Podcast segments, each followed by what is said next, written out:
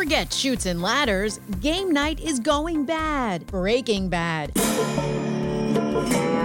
I'm Lisa Mateo. Here's what's trending. A Breaking Bad themed Monopoly game has users playing Drug Lord over Landlord. Tokens include a gas mask, an acid vat, and Walter White's signature bowler hat. Oh, and Monopoly hotels are now super labs. It may have been trashed by critics, but 50 years ago, the Beatles came out with their last album. Let it be,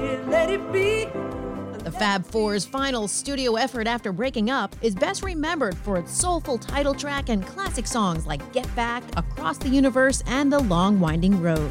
And Apple stores will begin reopening their doors next week in Idaho, South Carolina, Alabama, and Alaska with a few restrictions. Employees and customers will have to wear face masks and have their temperature checked before they enter the store. I wonder if you get a free hand sanitizer with each purchase.